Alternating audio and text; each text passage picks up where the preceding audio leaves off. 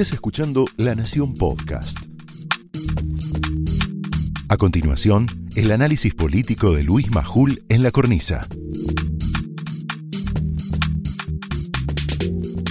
Estoy tentado, ¿eh? estoy tentado. Cada vez que un neonazi que dice que es periodista en el canal de la venganza inventa algo, además que vez inventan cosas más locas, contra los periodistas que investigamos, es porque están desesperados. El canal de la venganza es el canal de Cristóbal. Y los que inventan son los muchachos de Cristóbal y de Cristina. Ya saben ustedes, ¿no? Los perritos falderos. Algunos ni los nombro porque no tienen una relevancia importante, pero laburan para ella. Cada vez que pasa algo así, yo ya me empiezo a decir, che, me suenan todas las alarmas. ¿Qué están queriendo ocultar? Entonces terminé de ver el programa, me lo pasaron, divertidísimo, y me di cuenta qué es lo que pasaba. Esta semana, la semana que empieza, escucha bien, a Cristóbal López y a Cristina se les viene la noche. Te lo repito, se les viene la noche. A ver, nosotros con, Federico y con otros colegas hablamos mucho sobre cómo, lo que se dice y lo que no se dice, porque las palabras y lo que no se dice implican psicología, política, decisiones. Entonces yo me puse a analizar, ¿por qué Cristina no dijo de nuevo esta semana ni una palabra sobre el acuerdo por la deuda? Es su vicepresidenta, lo tendría que haber aplaudido. ¿Por qué no habló ni un, bueno, perdón, desde que asumió, no habló un segundo sobre el COVID? No habló un segundo sobre el COVID. Es medio loco esto, ¿eh? Es loco. Bueno, Federico dice que no es loco, que se entiende.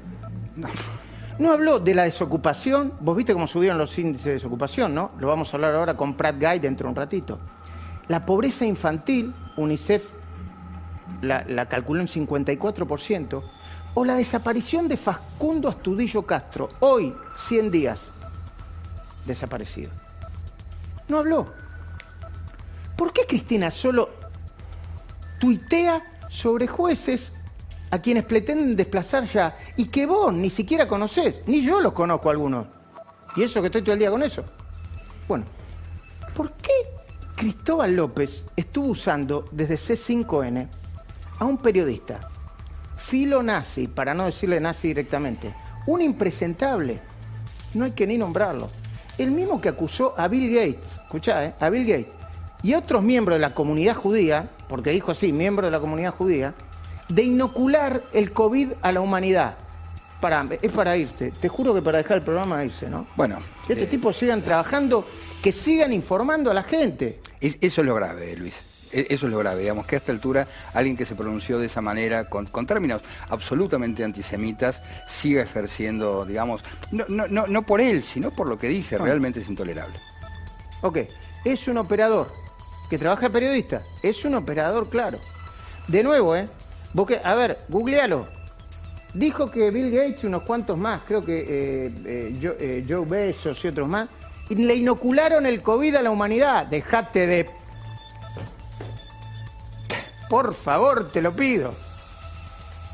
Bueno, ese mismo algo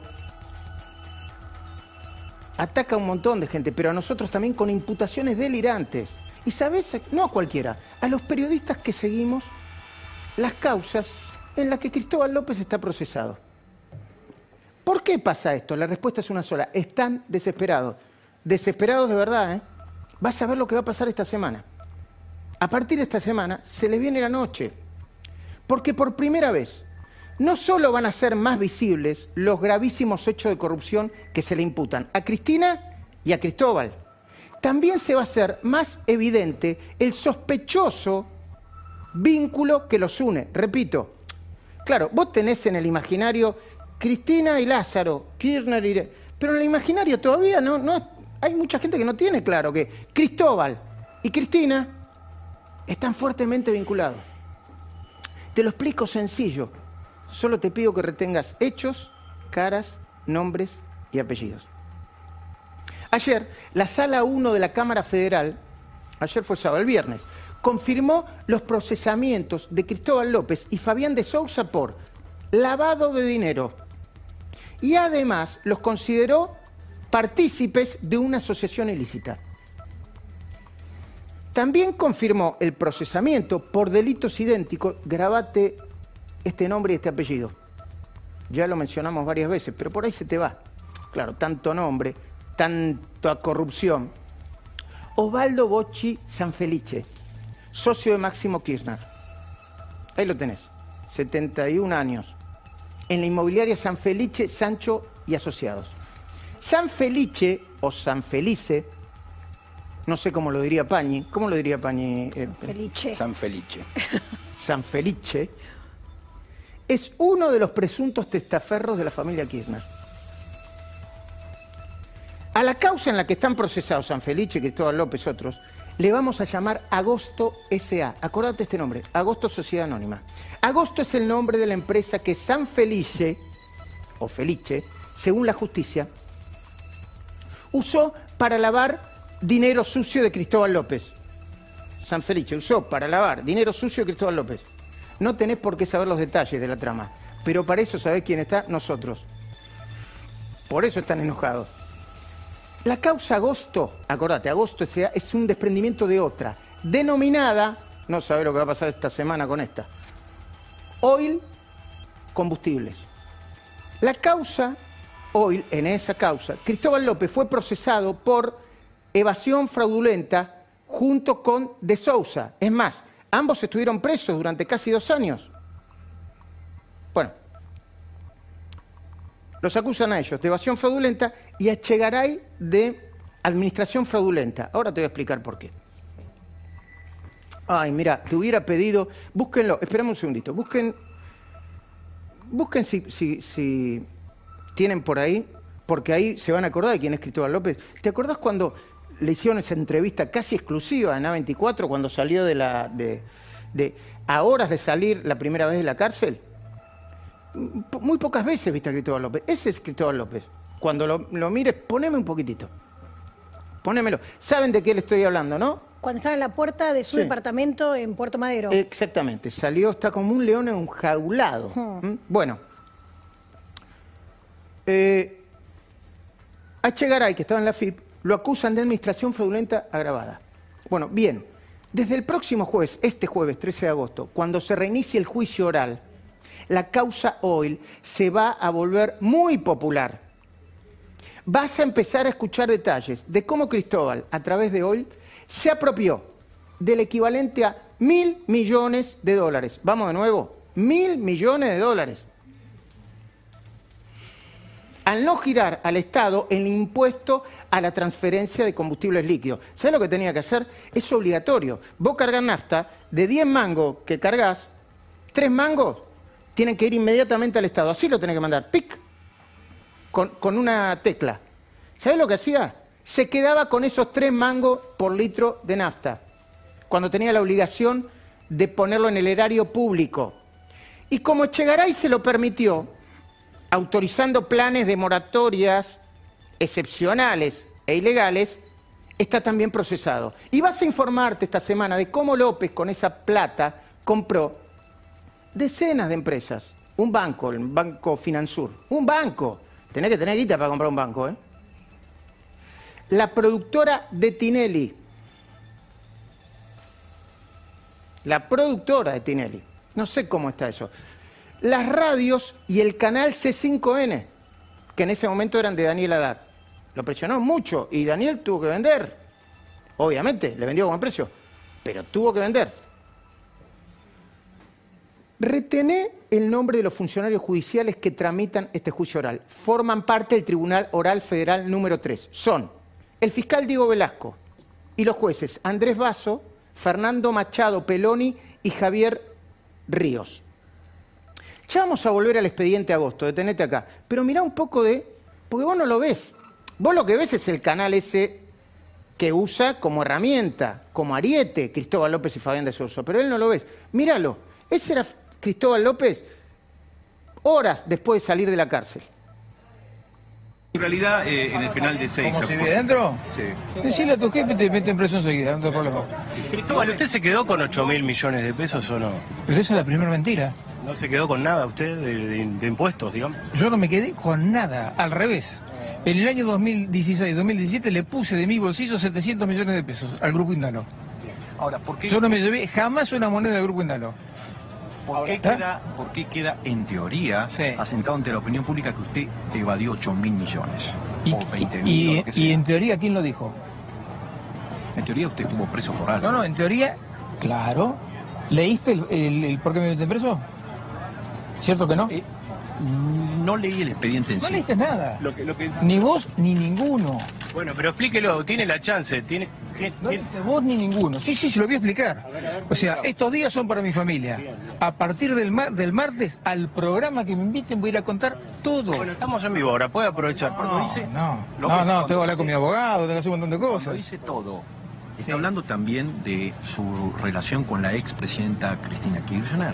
Cuando digo todo es que voy a contestar lo que me pregunten. ¿Cuál Eso es todo. que usted tenía con la expresidenta? ¿Con la expresidenta? Sí. Ningún trato. Ahora, López, la información que... De, de- de su marido. Cristóbal, Amigo, a ver, ella. le ¿Por qué dice amigo entre comillas? Y porque los Kirchner no tienen amigos. Ellos te ponen distancia siempre. Ahora. ¿cómo Entonces tenía, por qué tenía llegó- más relación con esto, con Cristina tú no tenías relación. López, ¿por qué cree usted que llegó a esta instancia, esta situación realmente, que tuvo que atravesar usted a lo largo de estos meses? ¿Cómo, cómo se explica usted que tuvo que atravesar esta situación? Usted se presentó al edificio Centinela el 20 de diciembre, eh, llegó a esta instancia, 87 días en prisión y ahora Yo finalmente dije, la yo no la- estuve preso, estuve secuestrado. A ver si queda claro. Eh, lean, lean muchachos. Cristóbal, Cristóbal. Ahora, porque para saber cómo actuar usted de ahora en adelante, usted dijo que estuvo secuestrado. Esa es su visión. ¿Cómo No, no, actuar? no es mi visión, lee el expediente. Ahora, López, Está bien, pero hay una decisión judicial, López. Espere, López, no se enoje. La pregunta es, No, si no usted me enojo, soy secuestró así. la justicia, Sí. ¿por qué cree que lo La, secuestró? la justicia Que no, la justicia Un no. juez. El juez Ercolini. Ok, Pues el doctor Ercolini, ok. Exactamente. ¿Por qué se lo hizo a usted? ¿Cree que hay una animosidad? ¿Usted tenía... Habría que preguntárselo a él, ¿quién le dio la ¿Lo intentaron orden? coimear a usted alguna vez? Jamás. Para usted hay una orden que ¿A un juez? excede a la Nunca. justicia. ¿Hay una- ¿Usted cree que hay una orden política? Totalmente. Perdón. preso político? Usted lean el expediente, muchachos. En lugar de hacerme preguntas, de acá al martes, estoy en el expediente. Sí, pero usted estuvo detenido, por eso. Bien hechas. Ok, yo le pregunto igualmente, ¿usted está al día con sus impuestos, López? No, señor. Una cosa es tener deuda y otra cosa es evadir. Ok. Estoy de frente a él. Sí, perdón. La denuncia que Ok. surgió hablaba, a ver, lo que se tomó la determinación hoy es de reducir el embargo. Bueno, qué bárbaro, ¿no? A ver, yo tengo notado acá. Está Silvina Martínez ahí también, además de Federico Andajás y María. Silvina Martínez, buenas noches. Hola, ¿qué tal? ¿Cómo estás? Bueno, muchas novedades, ¿no? Eh, con Cristóbal López, con Cristina. Eh, acabás de presentar, creo que lo vas a presentar mañana a primera hora, ya está anticipado en La Nación Online, la, eh, una denuncia contra Carlos Beraldi, eh, abogado de Cristóbal y Cristina por prevaricato. Pero, ¿me dejas que, responda Cristóbal López? Primero, ¿quién lo dice? Decía, ¿quién dice por qué me metieron preso? ¿Quién lo dice? Lo dijo la FIP y lo dijo la justicia. Y, y en ese momento hablaba de 8 mil millones de pesos que equivalían a mil millones de dólares. ¿Mm? Segundo, fíjense cuánto vale la palabra de Cristóbal López. ¿Qué, qué- cómo fue que dijo María Julia? A partir de este momento, primero voy a atender a mi familia, a partir de este momento voy a atender a cualquier periodista que me llame. Sí. Ese día ¿Vos dejó te de imaginás- todos los medios. Vos te imaginás cuántas veces lo llamé yo, ¿no? Con lo No. insistente que soy, ¿no? 400 en dos días, me imagino mínimo. Todavía tengo el teléfono, porque sigue teniendo el mismo teléfono. Tiene un teléfono de, Comodoro Rivadavia. Nunca atendió a nadie.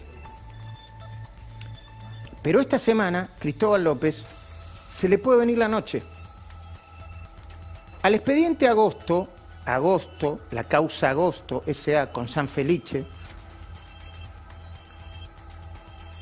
que acaban de procesar, con este expediente hay que explicar que se acusa a San Felice de usar Agosto SA, escucha, supuestamente dedicada al alquiler de máquinas viales para recibir dinero negro de Cristóbal, con el objetivo de reingresarlo dentro del sistema legal. Del sistema ilegal al legal. ¿Por qué ilegal? De nuevo, porque según la justicia, señor Cristóbal López, con todo respeto, ese dinero proviene de la apropiación indebida del impuesto a los combustibles que dejó de pagar Oil. Y yo lo leí el expediente. Y aquí se unen entonces claramente las causas agosto y hoy. Sigamos. A los procesamientos de la causa agosto lo dictó el juez federal Julián Ercolini el 5 de junio de 2019, después de una impecable investigación del fiscal Gerardo Policita. Ambos, Ercolini y Policita, describieron un hecho que es determinante para probar el lavado de dinero. Agosto S.A. tuvo durante mucho tiempo como único cliente a quién? A Cristóbal López, a las empresas de Cristóbal López. O sea, abrió Agosto S.A., la fundó. ¿Y quiénes eran sus clientes? Solamente las empresas de Cristóbal López. Vamos, muchachos. Tan inocentes no somos. Bien, si damos por cierto que San Felice podría ser uno de los testaferros de la familia Kirchner, y también damos por cierto que Chegaray no podía aprobar un plan de facilidades, después lo vamos a hablar con Silvina, de 2013 a 2015 no pagó una sola cuota de eso que se apropió. ¿Cómo hacía Chegaray para aprobar un plan de facilidades que le permitió a Cristóbal apropiarse mil millones de dólares sin la autorización expresa de la entonces expresidenta Cristina Fernández? Decime. No existe eso. ¿Podríamos considerar a los pagos que recibió San Felice el retorno pagado por López para hacer la vista gorda desde los más altos del poder? Eso lo debe decir la justicia. Pero ayer el procesamiento del Colini en la causa agosto fue confirmado por los camaristas Leopoldo Bruglia y Pablo Bertuzzi. Lo confirmaron después de un año y dos meses. Bruglia y Bertuzzi, entre otros, integran el selecto grupo de jueces cuyo traslado cuestiona el cristinismo. ¿Sospechaban Cristina y Cristóbal, socios en esto, que Bruglia y Bertuzzi confirmarían el procesamiento en la causa agosto y por eso los querían voltear? Deducimos que sí. Perdón, Silvina, ¿está mal pensado lo que está mal deducido lo que deduzco? No, claramente, porque lo cuestionaban ahora cuando tenían la necesidad de una serie de resoluciones, eh, tanto en esta Cámara como en tribunales orales donde tienen que ser juzgados por los delitos de la corrupción. Cristina y Cristóbal tienen el mismo abogado, Carlos Beraldi. El mismo Beraldi que según declaró el ex contador de la familia Kirchner cuando lo entrevistamos con Hugo Machiavelli y Víctor Manzanares, habría pactado el cobro de 7 millones de dólares por la defensa conjunta de Cristóbal, de De Sousa y de Cristina. Habría que ver quién pagó la defensa de Cristina. ¿eh? También deducimos que Cristina y Cristóbal se la veían venir este procesamiento de agosto. Porque Beraldi fue socio, o sigue siendo socio, lo pregunto, ¿eh? lo tendré que llamar a Aslanian, de otro abogado que defiende a Chegaray en la causa hoy, Carlos León Arlanian. Insistimos, yo insisto por lo menos, yo no tengo nada contra ningún abogado defensor. Sí creo, sí creemos en el lema, dime qué abogado tienes y te diré quién eres. ¿Vos crees en ese lema, Federico? Yo creo que los abogados tienen derecho a, a defender a, a, cualquiera. Me parece que, obviamente, habla del abogado su cliente y habla del cliente su abogado. Y Arslanian está en la comisión también de notables, bueno, ¿no? Ahora vamos a hablar de él, claro.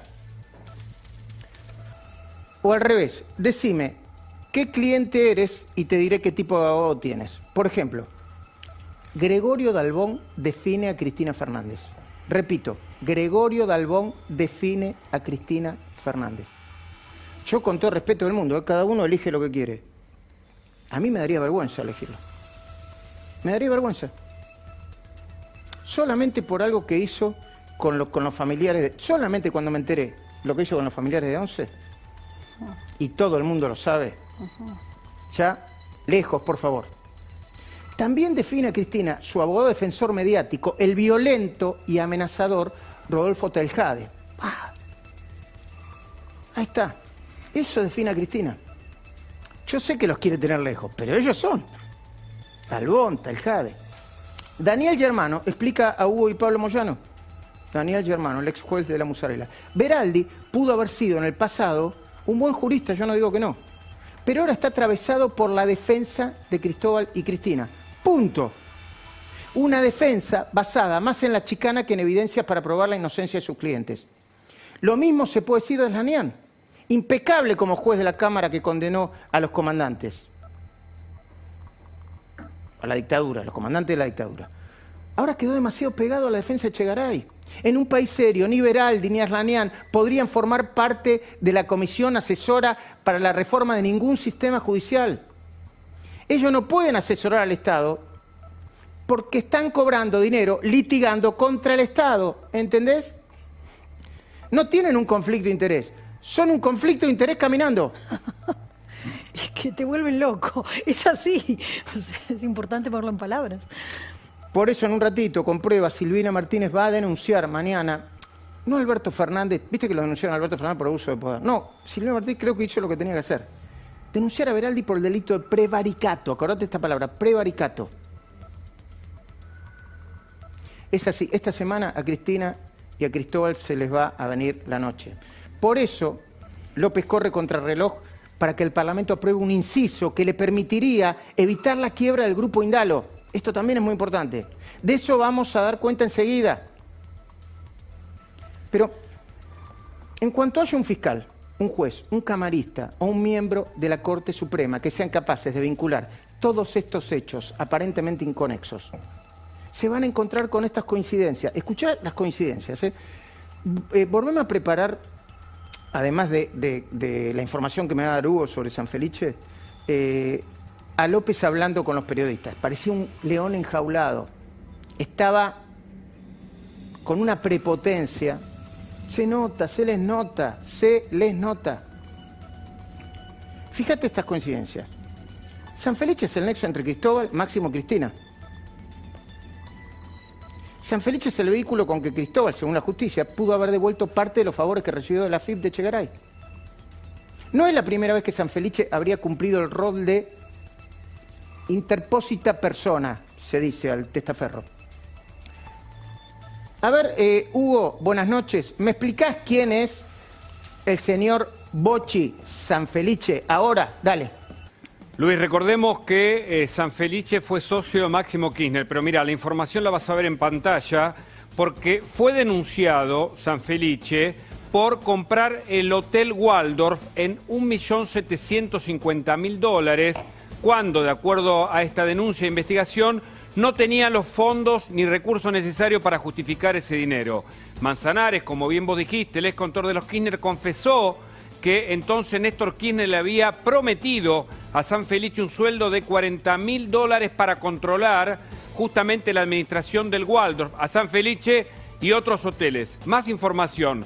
Fue denunciado además San Felice por la compra de la empresa Lacaut en 2009, esto lo contamos en la cornisa. Echegaray creó la necesidad de archivar, copiar, digitalizar y certificar los documentos físicos a través de esta empresa Lacaut. San Felice compró justamente a metros de la Quinta de Olivos una casa de tres pisos que presentó como una de las sedes de Lacaut que le habría costado 640 mil dólares. Muy bien. A ver, de San Felice se sospecha que compró un hotel a cinco minutos del obelisco que no era de él, el Waldorf. Nosotros hicimos ese informe. Está la sospecha que sería Cristina Fernández de Kirchner. A la causa la tramita el juez Daniel Rafecas, candidato a procurador del presidente. ¿Mm? Eh, Cristóbal, a cambio de los favores que recibió de la FIP, tuvo que pagar durante varios años, entiende la justicia, un alquiler, escuchá, de más de 31 mil dólares mensuales por dos departamentos, una oficina y cinco cocheras en Puerto Madero, propiedad de Cristina.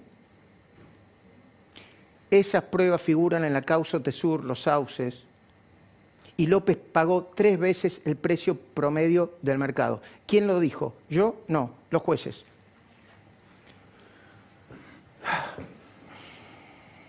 Si un periodista, cualquiera, que sigue los casos con detenimiento, puede concluir que estas partes forman un todo, que ese todo lleva una conclusión unívoca, el vínculo entre Cristina y Cristóbal, ¿cómo no deducir la desesperación de Cristina de Cristóbal ante las abrumadoras evidencias? Por eso, cada vez que veas una campaña con imputaciones delirantes contra periodistas que hacen su trabajo, puedo ser yo, puede ser cualquier otro, date una vuelta por la cornisa o por mirá. Seguro nos vas a ver a nosotros intentando desarmar, como lo acabamos de hacer hoy, un nuevo montaje de impunidad y venganza. López. porque usted, a ver, está diciendo que no tiene nada que ver con los delitos que se le imputan y estuvo 87 días eh, en prisión. ¿Y qué es lo que querés saber? ¿Qué es lo que querés saber?